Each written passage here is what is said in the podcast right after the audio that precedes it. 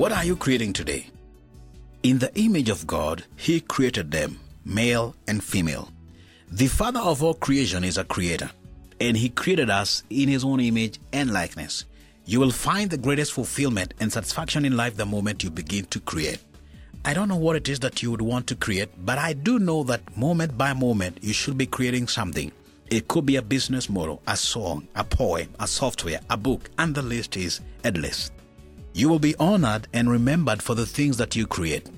My children and my wife today enjoy the quality of life that I provide by God's grace because of the things that I created years back and the things that I continually create. You may not have all the answers and all the resources to finish the process of creation, but you do have something to start with. As a matter of fact, if at this point in time you do have nothing, I congratulate you because you are a potential candidate of creating something. God created everything with nothing but His Word. I challenge you today to begin thinking like a creator and begin to speak it like it has already happened. What are you creating today? This is Kegwa Steven, awakening your potential.